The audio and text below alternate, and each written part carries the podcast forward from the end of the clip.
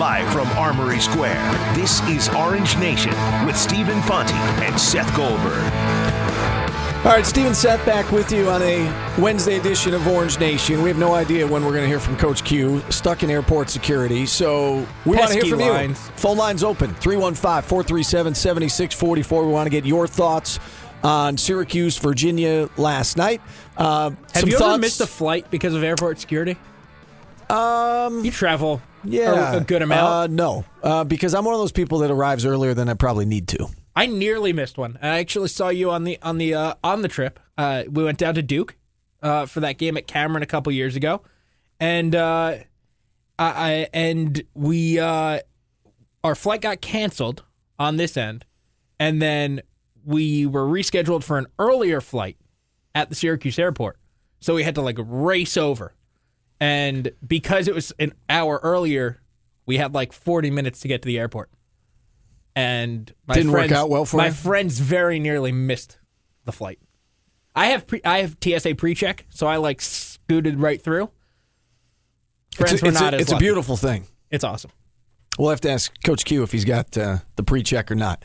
Uh, I mentioned that I want to hear from our listeners, get their their thoughts. You have some thoughts to pass along from from Facebook, yes? Yeah, we got a, a Facebook comment from Nick Mara.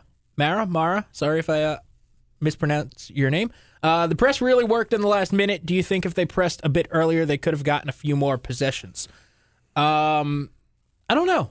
Um, I, I understand why they don't press much. I really do. Um, and Jim Boeheim will say it time and time again of, hey, we don't have the guys and we don't have the horses to, to you know, press for 40 minutes. And I, I get that. Um, did the press work? Like, kind of, sort of, right? I Oh, mean, it it's- absolute- it sped up it the game. worked. It closed the gap. It- it worked. Um, I don't know, but I don't know that it would have worked if you did it for longer, right? Fair point. Um, Like, I don't know if they started five minutes earlier, would Syracuse have won that game? I, I just, I have no idea. so we've addressed some semblance of this question now each of the last three days. I know the reason why they don't, right? Or at least I think I know the reason why. I'm, I'm not Jim Boeheim, obviously. I, I can. My guess is, like I've been saying the last couple of days, that they press when they need to. They obviously aren't very deep. They rely on the two-three zone. It's their style. It's what they do. So I get the reason why they don't, and they tend to only do it when they fall behind or when it's a you know an urgent type situation. And we saw the very first possession they pressed, Virginia went down and got an easy basket. So Exactly. the risk that comes with that is And that happened in the Georgetown ta game, too, right? They, pr- they Right. pressed. Georgetown kept getting easy bucket, did easy it out bucket, of necessity, right? But they sped up the game. They got more possessions, and when you're down, you need to do that. When it's a an even game like the Notre Dame game or the Wake Forest game, for instance, I mean it's nip and tuck. I mean the Wake Forest game was tied with two minutes to go. Notre Dame went right down to the wire. They didn't need to press in those games. Right. I will say this: um, for a team that struggles so much to score, and you know that you have to get to, you know, 60 points in a given game. Is there some benefit to throwing it on for three possessions in the first half and Maybe. see like can we get a couple of easy ones and give us a little bit of a spark you know take a two point lead and make it seven um, but again i get why they don't do it and there are reasons you know and good reasons why they don't do it again depth is an issue you run around and you press and you've got three guys playing all 40 minutes that's going to wear them down. I mean, that is that is a concern. And again, it's it's not what you do. You play the two three zone, and and that's your bread and butter. So I get why they don't do it. Um, for this particular team, do I think maybe it could spark them here and there? Yeah. And and maybe as as this team moves forward and continues to see that scoring the basketball is difficult, maybe they will sprinkle it in here and there. But they're they're not going to do it unless they have to. Um, you know, several possessions in a row. I just don't see that happening. No, I, I don't either. I don't see them doing it for five or 10 or uh, 15 minutes at a time. You know, maybe you throw it out after a made free throw, like Right. to surprise the Right. opponent. See if we Sure. can get an easy one. You know, Sure, I, I'm. I look. I wouldn't be opposed to seeing it a little bit more, uh, or or in a little bit more, uh, you know, spurts a little bit more often. But I, I don't see it. Um, I don't see it happening for like 35 minutes a game. Like that's just not what they do. It never has been. And with the rotation that Syracuse plays, and with the uh, limited bodies that they've got, they really can't press for too much longer than than what they did last night, right? Or what they did in the Georgetown game. Uh, they're just not able to. So I, I don't, you know, I don't necessarily see fault in that. As for the offensive ball movement, and I don't know if this is a great analogy. I don't know if you're going to buy this or not, but as I was watching the game last night, I couldn't help but think back to the first year that LeBron went to join the Miami Heat. And do you remember what the biggest problem with that team was? It was They had three guys who wanted the ball in their hands. Three guys who wanted the ball in their hands, but it, everybody was figuring out their role. Was it Dwyane Wade's team? Was it LeBron's team? One possession, it would be you know LeBron would go to the basket, and then next time he would defer and like, all right, it's Wade's turn to put his Right. head down and, and do his thing. Okay, we got to sprinkle in Bosh. We got to get right, him because involved. he's an all star and a Hall of Famer too. And as I'm watching the game last night, like that's that's what like dawned on me is that didn't it kind of feel like that? That it was like all right Frank Howard's going to go on this possession and now okay we're going to set it up for Tyus and Tyus is going to put the ball on the floor and put his head down and you know run into the lane and try to put up a floater and okay let's not forget about Oshae Brissett. Everything was everything was one on one and I don't know if that's a great analogy or not but that that's kind of what popped into my head that it was it this offense feels very much like it's those three guys and they they put so much on their plates just like that that heat team did it was so much about wade and bosh and lebron and everybody's got to get their points in order for this team to succeed and there was a I don't want to say a power struggle because I don't see that with this team. Like No. they all get along. There's there is very good chemistry, but it's almost like all right, we got to get these three guys involved. How are we going to do that? And there's there's some difficulty in that now because the opponents are keying in on those three guys. So how do you get them good looks? It's it's a challenge. And so last night it came down to everybody, those three were just putting their head down, going to the basket and trying to make a play on their own because you know, again, Virginia helped so well on defense and and that it felt like the only way they could score. Yeah, look, uh, this team, no secret, uh, is only going to get the scoring from those three guys, right? And you know where your your bread is buttered if you're Syracuse right now, and you've got to get the ball in the hands of those three. Uh, that being said, last night Pascal Chukwu would come up and set a screen at the top. The big man would stay with the guard, and Pascal Chukwu was left wide open as he as he floated back towards the basket. And not once did they try and pass him the ball, uh, whether it was Tyus Battle or Frank Howard. Not once. Um, and I just couldn't help but think, hey, if you passed him the ball maybe three times, uh, you know, maybe he'd have six or eight more points, and and things might work. Uh, I, I don't know if that's the kind of easy buckets that you need to get. I think it is. Um, you know, I, I, I don't know what else you can do. They they've got to screen a little bit more. They've got to get a little bit more ball movement. Uh, even just like token things like passing around the perimeter instead of having one guy dribble. Um, like just move the ball and make the defense move a little bit more. How many possessions did we see last night where no one other than Battle, Brissett, and Howard touched the ball? And again, I'm not I would saying say eighty percent of the possessions. I'm not saying that I think Matthew Moyer should be shooting threes or, you know, Marek Dolezaj should get the ball at the three point line and, you know, beat his guy off the dri I mean, th- that's just not their games. I And I get that. But how many times do we see the other two guys on the court simply just not touch the ball? It was a majority of possessions, I would Yes. say, or a good number of possessions. And that's why we say, you know, it's five on three on the offensive end. How many possessions, Steve? I'll go a step further. How many possessions did we see that only Frank Howard or only Tyus Battle touched the ball? Right, and like I don't mean that as I know that drives you the- crazy. I don't mean that as like only the two of them. I mean only one of them. I know- touched the ball. I know that drives drives you me crazy. insane. I know it does. It drives me insane because this team struggles so much offensively, and you're going to put the ball in the hands of one guy, whether it's your best offensive player or your second best offensive player, and you're going to say, just do something. See- like I, I'd rather than pass uh, once. I, with the exception of the last play against Notre Dame, I don't want anybody dribbling for 20 seconds at a time. We look at this differently because I, I think there is benefit to to moving the ball. Okay, like the have you seen Hoosiers? I forget. Yes, You've seen yes. Hoosiers. So the you know five passes before you take a Sure. shot. I don't think we we need to see that. Okay. No. And, and No. this team is so challenged offensively that if Frank Howard comes down and he comes off a, a high ball screen and he's got a good look, take it because you may not get a better look on the offensive possession because you know it's it's such a struggle right now. So it doesn't bother me if one of those three guys gets a good look early in the shot clock and they take it because you want them taking a majority of the shots. I, I just think that again when when it comes down to you know how are we going to score on this possession and you know the, the the opposing defense is set up i think there is a place for for some ball movement and it shouldn't always just be you know, Battle put the ball, ball on the floor and try to get to the basket, or or Brissett or or Howard. Um, other guys should touch it, and I, and again, I don't know if that'll help, but it might keep the defense a little more honest.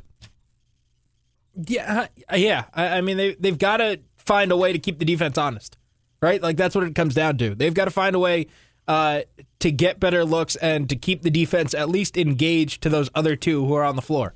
Um, because, like I said, Chukwu floats back to the basket, and the big man doesn't care enough to guard with to stick with them, right? And you double up on the point guard or the shooting guard. Uh, you know, Matthew Moyer is getting the ball, and, and there's no respect for him. Um, and, and look, not that I not that I think there necessarily should be much respect for his outside game, but uh, you know, he gets the ball, and, and defenders are just way way away from him. Uh, you know, and, and guarding towards the basket. It's just you you've got to find a way to get those other guys um, maybe they're not. I mean, look, they're not offensive players, but you've got to find a way to make the other team maybe think that they're bigger threats than they are. And, Whether that's just giving them the ball more, or right. or just putting them in better position when they get the ball. Like you've you've got to figure something out. I realize there's not an easy solution. Like I I, I do not envy right. the task of, of Jim Boeheim and, and and the coaches this team is severely limited on the offensive end. They've got three players who can score, and then four other guys slash three other guys that you know. I don't know if you want to count Howard Washington or not. He he gets in here and there. Uh, played two minutes last night. Um, you you the rest of your guys who play are not offensive weapons, and, and their their offensive games are severely limited. So I realize there's not not an easy solution, and I do not envy the task of the coaches to try and figure this out. But again, watching it and, and watching it repeatedly, watch you know scoring 49 points against Notre Dame, and and last night was a struggle, and they, they had that flurry and that burst at the very end, but again they were essentially held they were right around 50. I mean the they, they, had yeah. 50 points with with just over a minute to go, and then they had that little flurry and finished with 61.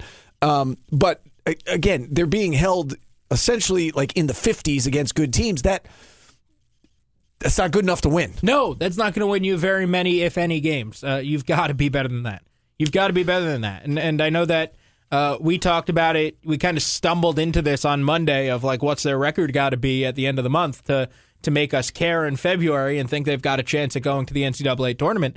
Um, and, and, we kind of stumbled upon four and five, maybe five and four would definitely have us interested, right? Like that was kind of where we that was kind of like where we ended up. Um, and I, I don't know if they can get there with the offense that they've shown uh, these past couple games. I thought it was better yesterday at times. I thought that the team was better yesterday than they were Saturday, but um, it, it's still not enough to make you think that this team, you know, was as good as it looked in the non-conference. It's fun to look at the schedule and to talk about like the, the end of the schedule when it's oh, okay, you know, Miami and North Carolina and Duke, and then they they close out with Clemson, who's good, and it, this season may be decided. Like the fate of this may be decided during during this two week stretch where it's Pitt, BC, Pitt, and Georgia Tech, and it's Absolutely not sexy it to talk about, but that stretch may very well determine if this team even has a chance for the NCAA tournament uh, at, at, the end of the day. And it's it. I'm surprised that we're, we're the, the, the script has flipped like this. So know, ben quickly. flips so quickly that you know coming out of Virginia Tech, I don't think I don't think we expected them to lose three in a row. Certainly, you know Notre Dame's down their two best players, and and Wake is is a, is an average team, and that felt like a very winnable game. And oh, by the way, their best player got hurt early right. in that game and didn't play. Look, Wake Forest they missed is one of two those big teams, opportunities against Wake and Notre Dame. Steve, Wake is one of those teams right now where you're going to get them at home later on in the conference schedule, and like you very well could beat them, right? Like you're that that's a team that like if they're not if they're not worse than you, right? At the very best, they're at your level right? Like at the very best, Wake Forest is like in the same level as Syracuse right now. And like that's a team that you very likely will, should split and like could have stolen that game on the road, which is why I think that we never would have imagined, uh, you know, and, and we didn't when we came back from the new year. We didn't think they would lose three in a row because we thought they would have at least split those Wake Forest and Notre Dame games. And they looked so good against Virginia Tech. Right. And and even the St. Bonaventure game, we knew St. Bonaventure was good, and it, it, you know it came down to a you know a questionable offensive foul on Oshae Brissett, and there was the, the you know the flurry at the end of regulation where Battle missed a, a shot in the lane, and then Brissett missed a you know what looked like an easy putback, and you felt like okay, you know this is going to happen. Close, you know eh, you- you're not going to win every close game, but they were right there, and they they could have they could have won that game against a, a good team, and then they you know responded by by beating Eastern Michigan and Virginia Tech, and you felt like you know, this team can maybe do some damage and, and maybe finish in the, the upper half of the ACC conference. And, and now, you know, they're kind of treading water at, at one and three and uh, and Are staring tre- at one are, and four. Are they still even treading water? Well, I, I think they are through the end of the month I- because sure. you know no one expects them to beat Florida State on Saturday, and then you've got those four games that you can you can get back to 500. I, I look at treading water as kind of you know 500. You're, you're you're on schedule, you're on pace. If they can win those four in a row, and that's a big if. I mean, this team's going to have to reel off four in a row, but they're all. I mean, Pitt is not good, and they've got Pitt Pitt's twice. bad. They've Yeah. got BC at home, and they're at Georgia Tech, and Georgia Tech's not very good. So they could easily win They four could, in a row, Right. And they, they, could, be conceivably win those four. they could the be ve- five and four at the end. or go three and one. right, and and then you're right around 500. That's treading water to me. So give me till the And end then of you the get month. Virginia at home. Right, give me till the end of the month. And if this team is four and five in conference or five and four, okay, Five and four going into that Virginia game would be nice. that would be huge. Then you'd be on a four game winning streak uh, against a team that you feel like, hey, maybe we could beat. You've already seen them once. You were right building. there with them in your building. Um, and that now you you've got some momentum. last year. Yeah. So, again, not time to to give up on this season by any means. I mean, there's a lot of basketball to be played, uh, but it is uh, it's a frustrating start, and and offensively, this team continues to frustrate. I'm with you though. What you said at the top of the show about you know last night felt like a step forward in some ways. For me, the biggest step forward last night was on the backboards. They got back to doing what they do. Um, they got pushed around against Notre Dame, pushed around to some extent against Wake Forest. They did not get pushed around last No, night. not at all. And I thought Pascal Chukwu, I thought that was a promising sign. 16 rebounds for him, 10 on the offensive end. Um, he played well. He might have been the best player, you know, in terms of who was the MVP last night. Might have been Pascal That's Chukwu. who we gave it to on the post yeah, show. I think that's I, I think that's that's accurate. Nine points, 16 boards, and again, Ten offensive rebounds. That's incredible. yeah, and that led to 17 second chance points. So there were some good things to come out of last night, but ultimately, uh, again, Syracuse basketball is not in the business of moral victories. This team now one and three in conference play, heading down to Florida State on Saturday. We need to take another timeout. Full lines remain open 437 7644. We wrap up hour number one of Orange Nation right after this on E ESPN Radio. Live from the DBOffers.com, powered by Drivers Village Studio. This is ESPN Radio 97.7 FM, Syracuse. and 100.1 FM Oswego. Live from Armory Square. This is Orange Nation with Stephen Fonte and Seth Goldberg. Stephen Seth back with you on a Wednesday edition of Orange Nation. I, I told Max, uh, Seth, that we, we needed a break from Yeah. the SU basketball talk. I'm fine with Um, that. we all need a break. I can't listen to it anymore. That was a frustrating game last night.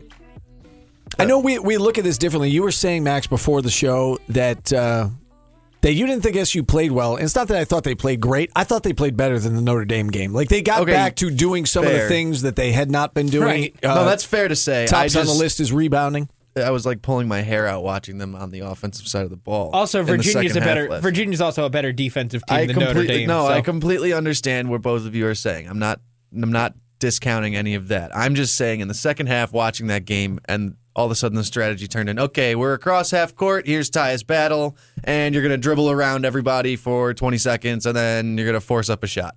Or now it's Frank Howard's turn and you're gonna dribble it up the court and you're going to get a high screen if they even decide to do that because that's something they didn't do at all in the second half last night. Oh, but no one on offense is also going to touch the ball unless your last name's Brissett, Battle, or Howard. Did you buy my comparison to the first year that LeBron joined the Heat, where it was like, all right, it's LeBron's turn to drive. Now it's Dwyane Wade's turn Yeah, to drive. no, oh, let's- completely. Let's, sprinkle in some Bosh here. Uh, Let's Yeah. not forget about Dwyane Wade. Okay, LeBron, you do your thing. It, it- again, it it feels like at times that that's that's what it is watching this yeah, offense. no, I completely agree with that, and it's that's why that's a main reason why it's so stagnant sometimes. But there's you can't win a basketball game playing three on five offense, even if you you just got to move the ball among the five p- players on the floor. Well, like you, you can win. key. You can win if all three of those guys play well. But what we've seen, and I think what you're going to continue to see throughout the ACC, because the defenses are better and the athlete that you're going up against is better. Oh, no I think it's going to be hard for those three guys to all be on on the same night. especially against a team like Virginia, who is Right. arguably the best team in the ACC and one of the best teams in the country. But I just thought last night that three on five offense was definitely it's definitely not going to work against a Duke, not going to work against Virginia. It might not even work against a Florida State. Well, define work. Can they score 60 Can they points? win? Can- can they combine Can they score 60 points? Yes. So it can work in that regard. But then, again, the defense is, is going to have to be fantastic. Right. Um, and again, whole key Virginia's to- just better on both ends The of whole key to it is the defense has to be good enough, right? Because the offense, if they can score 65 on a given night, right? I mean, If they- anytime- if they, can score 65 on a given night, if the defense is good enough, they could probably win that game.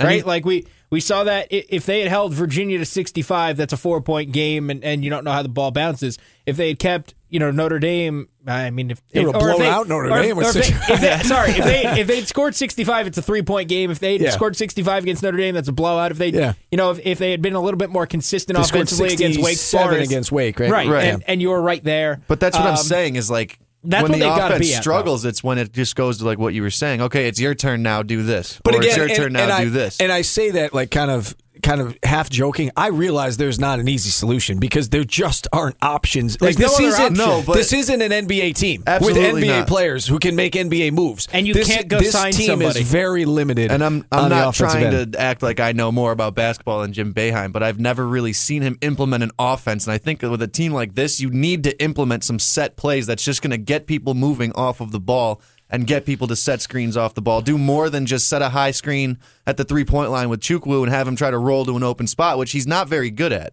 And he obviously has no mid range game, so the defender can obviously just double quick, and you know he's not going to dump the ball off Chukwu. I just I I I don't know what the answer is. I have no I- idea I-. I- There's I no don't- answer. I don't- answer. I don't know what the answer is. I'm just giving you my observations, and I think no, it- completely. I'm, I'm Captain Obvious saying you know something needs to change. Of course, something needs to change. I don't know what it is, and and th- there just there aren't a lot of answers with this team because they have three guys who can score. Yeah. Um, I brought you in here though to change the subject, and here we've spent And the last we've- five yeah. minutes talking SU basketball. So let's change the change the subject. subject. okay. So just anything. Get get to what you wanted to get to. All right, let's get to some this or that, and we'll start with the NFL with the playoffs coming up this weekend because I don't know when I'll get to do this again this week. So, starting with the Falcons and Eagles, pick one, this or that. Falcons. Why? Nick Foles not good enough? Yep. Eagles. I told you I think they're going to the Super Bowl. So I know I'm in the minority. Eagles are at home. They have a good defense. They have a good. They have all the pieces. They just don't have Carson Wentz. And I know that Nick Foles is not nearly as good as Carson Wentz. Um, He's good And- enough to win at home. an indoor team is going to have to beat them for the Eagles not to go to the Super Bowl. It's Right. either going to have to be you know Vikings, Saints, or Falcons. That's all that's left. It's going to be outside. It's going to be cold. It's going to be windy. It's and the Eagles are good enough as a team, I think, to win two games at home. So I, got the Eagles this week. I got the Eagles next week, I assuming take- they're still alive. I'll take the Falcons. I like Matt Ryan and that offense. Uh, that defense is pretty good. I like the running game and that they are a team that might be able to travel and play outdoors and not just be stuck in their dome. You know, they're de- they're a dome team, but does that mean that they can only play in a dome? I don't think so. Uh, Well, so in, in defense of Matt Ryan, I saw yesterday his QBR is over 110 Yeah, he's when he's under really good. pressure by defense. And, you know, credit the Eagles defense for doing what they've done all year, but they're going to have to do a lot more than just get pressure on Matt Ryan Right. to be successful. Right. I mean, the guy only had a 28 to 3 lead in the Super Bowl last year before his coaches decided to stop running the ball. Right. So, you know, it's he's not a slouch. Right. And let's keep moving right along with the second game on Saturday. The Titans and the Patriots. I think this one's pretty obvious. I don't think either of you are going to pick Titans. Can we even make a case for Tennessee in this game? No. Is Tom Brady Move going to break a leg or something on No. Saturday so, afternoon? okay. Okay. Resounding no. So, Saints and Vikings. Could Brian Hoyer lead the Patriots to a win over the Titans? No. Okay, that's a that's interesting. No. I don't think so. I really don't. I don't think so either. I don't think so. I'm not sure. I, but it but it's a question. I Like mean, we're thinking about this At the beginning of the say no, season, right? could, it's the same question with the Vikings in the beginning of the season. Can Case Keenum lead you to the playoffs? And here we and are. here we are. Now he's an attractive free agent option. Now Steve wants him going to go to the Bills in the Right. offseason. what So, else you got? Saints Vikings. so Vikings. the Patriots are going to win. Yeah, tomorrow- Pats Saturday. obviously. Saints Vikings. One of this is the most intriguing. This is gonna be the best game of the weekend. Yeah, I think so too. This is going to be a great game. Um, I it's don't really know. hard to pick. I really, really, really like the Saints, but I also really like the prospects of of the Vikings playing at home in the Super Bowl. Um, and I don't know which way I want to go in this. I take the Saints uh, with Kamara and Ingram leading the way. And I then love that I only two-headed take the monster. Saint- I, I take the Saints too because I think the Vikings have the better defense, but I think Drew Brees ultimately comes down and Case Keenum will shell up. I think the Saints are the more complete team. I agree. Uh, and again, it's indoors, and maybe I'm making too much of the indoors outdoors, but the Saints and Drew Brees and that offense, they're very comfortable indoors. And I know the Vikings have a really good defense. I, I think the Saints are the more complete team, so I, will take the Saints. I think the Saints have a defense that is also really good, though, and I think that the gap between the Saints' offense and the Vikings, eh, the the Saints' offense is has a bigger gap over the Vikings' Yeah. offense than the Vikings' I know what defense ha- has over the Saints' I'll buy defense. that. So I guess I would go edge to the to the Saints, but again, I would love to see a team play in their home stadium in the Super Bowl, and I think this is about as close as we've gotten to that like actually ever happening Mm-hmm. because there's a very real possibility that they don't have to go anywhere except that home stadium. Uh, but yeah, I think the Saints Oh, are the better continue team. to hate on the Eagles. I know. I, I don't. I mean, They're going to have to travel it. to Philly next. I They- they expect are, it from the Giants they win. fan, and I appreciate Steve having my I'm team's sorry back. that I have no trust in Nick Foles. It's not the Eagles. I think they're a good team. They have a good running game. They have a good defense. I have no faith in Nick Foles. all right, At Well, all. Do you have faith in Blake Bortles beating the Steelers this no, weekend? no, and I know he did it already, but no. The Jags defense could keep He them set, in it very well. He set the forward pass back 15 years in that game last week.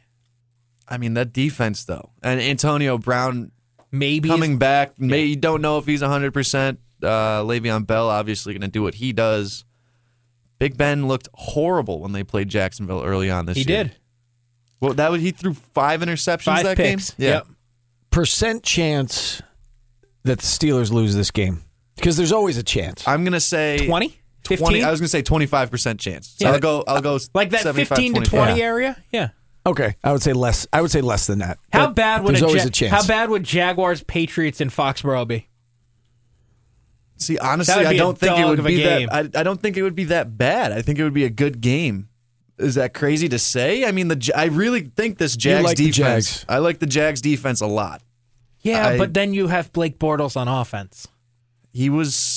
I mean, look what he did to the Bills. He, he found a way to win that game, and I know he's played horrible passing. He was horrible throwing the ball, but I what he did the with his legs that I game think and the his defense decision found making. the way. The defense found the way well, to win that obviously. Jalen Ramsey Yeah. with what he did. The all defense day. found the way to win that game. They just kind of survived Blake Bortles. Bortles is crafty, man. I mean, The NFC is going to be fun. Both these games, I think, are toss ups to some degree. I would be shocked If if, it's it's, not not, Patriots, Patriots, Steelers. Like, like shocked. yeah, Yes. I, I would. I would have to agree with that, but I like to leave some wiggle room for miracles to happen. how how uh, how disappointed would CBS be if it's Titans Jaguars? There is no no chance. No shot. There is no chance. There's absolutely zero. And I know, I know I said there's You always say a chance. percent chance? there That's is zero. no There's no chance way. that There's both no those teams way. are winning. Could you imagine what the meetings are like in, in at CBS headquarters if the Titans and Jaguars win this weekend? Like the Monday morning meeting, like, well, good news is we have the AFC Championship game. Bad news is nobody's going to watch. Can we and they're gonna flex be, this game to a Tuesday night? There are going to be 13 combined points. I think we're we've moved on from the NFL now. I think all of our picks are set, unless Steve has one more thing. No, you give me get in. one more, and then we're gonna have to take a break. One more in this segment. All right. Well, we all saw what happened Monday night. Nick Saban making that huge decision, controversial, almost controversial decision to bench Jalen Hurts. Moving forward, would you rather have Tua Tagovailoa be your starting quarterback or Jalen Hurts, the 25 and 2 SEC Tua. player of the year? Tua, better thrower. I don't And think it's maybe even a a better question. and maybe a better runner too. I don't think it's even a question. It's not even a question. Is Jalen Hurts transferring to Texas A&M? That makes, does that make sense to you guys? FAU, go Owls. No, but in all seriousness, Jalen Hurts to Texas A&M. He's from Texas. Is that where big names go And- if things but- don't quite work out? Right, like but he Jimbo just- Fisher. What an exciting time. but it's just like, look, like Jimbo That was Lane Fisher. Kiffin. That was random. Jimbo Fisher gonna need a quarterback. Yeah, if I'm not uh, mistaken. I don't know if it's Texas A&M. Got Kyler Murray, doesn't he? Is he the guy though? I don't know. D- does he consider transferring? I, I would, might, would, yeah. I, I was- would think so. If Like, I'm he at Jalen Hurts, I considers it. considered transferring as soon as the second half started. Well, I don't know about that. The way that Hey, it he played got a, out. hold on, he got a snap in the second As soon half. as Saban came up to me in the locker room and was like, "Look, we're starting Tua," I'm like, "Okay, I will. Thank you for your opportunity. I'm going to be transferring." No, next year." I- we had some think fun times together. the Thanks. way that it played out and how dynamic he was running and throwing and the way that he kept his poise under pressure and, and they won that game um, I, it's not his job anymore No. I mean, So- have you ever seen a lefty throw the way Tua does though? Because I really can't remember. I mean, like Ken Stabler's in the Hall of Fame.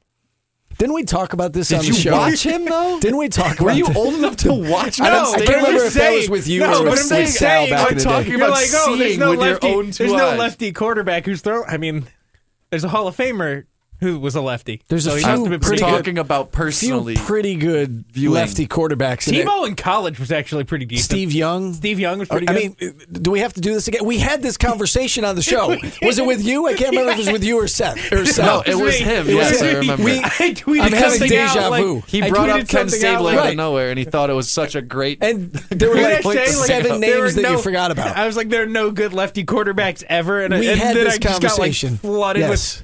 Michael Vick. All right. Forgot about Michael Vick. Oh, you, I forgot he How was can a you lefty. forget I how- forgot he was. Sorry, Seth. We had this same conversation like a couple I know, months ago. I know. Let's take a break. we'll get to today's business next. Keep it here. Follow us on Twitter, ESPN Syracuse, ESPN Radio 97.7, 100.1, 1200 AM, and 1440 AM. Our take on the day's top stories. It's today's business on Orange Nation. We're going to keep uh, Max in here for today's business brought to you every day by Grossman St. Amour CPAs. And, and based on what you told us during the break, I have a gonna Just feeling, answer the question. I have a feeling you're going to Just- to aggravate me with this question. So Just answer the question, Steve. Let's get to the question. Is uh, Let's- Trae Young the best college basketball player of all time, averaging 29 points per game and 10 assists per game? No player has ever led D1 in both categories Kareem. Abdul-Jabbar lost to one game in three years, so I'm going to go with no. Best freshman ever? Freshmen weren't allowed to play until the 80s. Um, That's exactly my point. Max. Carmelo, he he brought up Carmelo Anthony averaging a double double as a true freshman. So is Trae Young with 29 points per game. Well, No, he's not the best Melo won a national ever. title, but I'm just going to throw some names out at you, okay? Uh, Lew Alcindor, uh, Pete Maravich, Bill Walton, Ralph Sampson, Eh. Len Bias, Christian Laettner, uh, Eh. Patrick Ewing. Eh. Did you just ask us if we thought he was the best college basketball player ever? I just wanted to Have get you, you, lost going, your man. mind? I just wanted to get you going. You don't really believe that, though, right? no. Okay. Good. No, it was just a polarizing. That was a question. first Danny take Manning. kind of question. right. Which well, hey, Jerry that's a great West. segue because I was Jerry watching. West. Did you hear? This is a fascinating stat, by the way, that I heard on SportsCenter last night. West Virginia is top, is number two in the country, the highest they've been since Jerry West was a senior Yeah, in since the 1959. That's insane. That's when Bob Huggins got his first quarter zip fle- or zip up jacket, and he hasn't taken it off since. Bob Huggins was back at Cincinnati in those days, I think. All right. Well, you brought up first take, Seth, and this is the first real point I wanted to get to, just because I I needed to get Steve going because he seemed a little down today. Uh, just wanted to make sure he was awake. I just as, as we're talking about this, I just um, I just searched uh, greatest college basketball players of all time, and and Your Grant, boy Bobby Hurley, you forgot about him. well, I love Bobby Hurley. Grantland put out a. Uh, I just came across this. Grantland put out a top fifty all time. Gerry McNamara is forty eighth on the list. I remember this. Agree. Yes, I remember this. People lost their minds over this. I love it. Okay. All right, anyway, sorry, Stephen A. Continue. almost as a most almost as much as a ridiculous take as I just had on Trae Young. Stephen A. had one on first take today, saying that Jon Gruden can only prove his worth to the Raiders by winning them a Super Bowl in the first three or four years. Is there validity to that statement, or no? No, no. Is because it I think- realistic here's the with thing, that think- roster that he has, though? Uh, well, I think that last year, if Derek Carr didn't get hurt, I think they would have been a legitimate threat to uh, go to the Super Bowl last year and like have beaten the Patriots in the AFC Championship game. Uh, but Derek Carr did get hurt and they got knocked out. Um, I think that Gruden will prove his worth because they're moving and you're moving to Las Vegas and you need a name and you need lights and, and glitz and glamour and, and that's what Gruden will give you. I, I don't know if he'll prove his worth on the field because like I don't know if he was a very good coach ten years ago, let alone now after not coaching for ten years. Um, so like, will he ultimately like prove his worth in terms of wins and losses? I don't know. Uh, but you're moving to Las Vegas in a year, and you needed to get a big name and a splashy hire and and to make some noise, and, and Gruden certainly does that. Are you asking if I think the Raiders could win the Super Bowl? No, I'm asking you: Is that the only way that Gruden can prove his worth to the Raiders Oh, after signing no. hundred million guaranteed, with some rumors swirling that there are incentives pushing that number up to the 120 range? No, I think it's a good hire, and I, I agree with what Seth said. Um, I, I do think they can win a Super Bowl, and and maybe relatively quickly. Uh, you look at the AFC, the Patriots. You have to think at some point Tom Brady's going to start to decline. Um, I don't know. I, I think they'll still He be might good. just keep doing what he's doing. I think they'll still be good, but are they going to be the team to beat every year for the next five years? I don't know that. Um, is you know, and that's assuming Brady is the quarterback for the next four or five years. I don't know that either. Um, the Steelers are good, but are they? Well, Ben's career is also coming to an Right. end, and you don't have a solid That, backup. that's what I was going to say. Like the Steelers are good, but are, if you project out five years, do you think the Steelers are going to continue to be And also, like, what look at are? that division. Like, And- and I would playing- say- they've got the they've got the Broncos who have no quarterback and are seemingly lost. The Chargers, who their quarterback is in the same boat as the Eli Manning, Ben Roethlisberger, Tom Brady, where he, Philip Rivers is a lot closer to the end than the beginning. Um, and you've got the Chiefs, who are going to be transitioning to a new quarterback this year. Like they they are ripe to go win that division again. What I was just going to say about the Raiders is they feel like a relatively young core. So when you project out five years, they've got talent, and a lot of that talent is young, right? Carr, Khalil Mack, Amari Cooper. Cooper, uh, exactly. You get Marshawn Um, Lynch a couple more years too, give you some time to draft another running back. If Maybe he just one decides more to year. come They back, feel like, could be a- one like more year. it feels like your stars are young, Yeah, and they are. You have a division that is there for the taking, as you just put it. Um, so and if Derek Carr is again, if Derek Carr is healthy, I really like their chances. Yeah. I, I loved their chances last year. I thought they were a great team last year. Uh, Derek Carr gets hurt and things change, and and this year, for whatever reason, this year just didn't work. Uh, do I know if Gruden's going to be able to come in and push the right buttons to make it work again? Who knows? Uh, My point is, is they well have try. the talent and they have the youth, and Sure. they theoretically have the coach, uh, and they're in the right division. I, I think it's realistic to say that, that they can be one of the best teams in the AFC for the next five years. Like as you Sure. project out, I, I think it's absolutely realistic. I would agree with that. Like, I, I completely agree with everything you guys just But said. like, actually, I, as I said though, like I think that Gruden can also prove his hundred million dollar worth just by being Jon Gruden, and that team moved Getting people like, to go to the games, Right. and you know, there's a buzz, and uh, yeah, right you know and, and doing events and whatever like jack del rio is not creating buzz in in las vegas Fair. you know for as good as derek carr is like coming off a mediocre year and if he wasn't great next year like that's probably not creating all that much buzz you know so I I think that just by being Jon Gruden and being the personality, like, But could- if you go four and that 12 buzz. three years in a row, the buzz wears off. Yeah, there- no, there- you there's need no buzz, but buzz you anymore. Need, you need buzz But early, need- which he will give you. Right. And then you need to win games, which I think they will do. So I think he's And got both. And you're also giving him a year before you get there, right? Right. So so it's a year to build up the buzz and also to make this team decent because if the team stinks next year, it doesn't matter. You're moving, you've got Jon Gruden, you're